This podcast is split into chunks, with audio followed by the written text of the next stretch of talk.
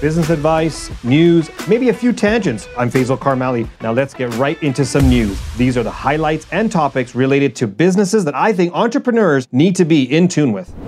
Subway's up for sale. Business owners, will you be willing to buy it? Well, we're hearing it can fetch up to $10 billion for all of its locations around the world. Now, that's a very interesting move.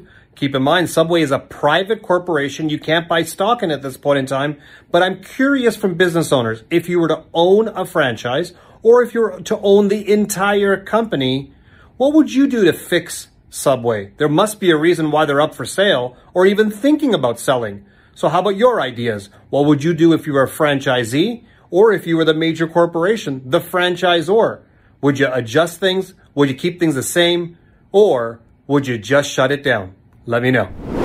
Get ready, you could be fined $1,200. Well, according to a company, if you're an employee there and you contact someone else who's on vacation, you could be fined up to $1,200 for doing so. The intent is to make sure that people take their time off and are uninterrupted.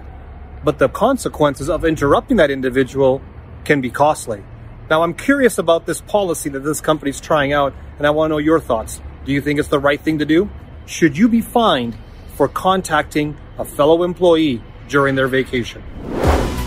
That's a wrap on this week's podcast. Thank you for listening. Make sure you follow me on social media at Faisal Karmali and send me any thoughts or tips you have that you think our business community needs to hear.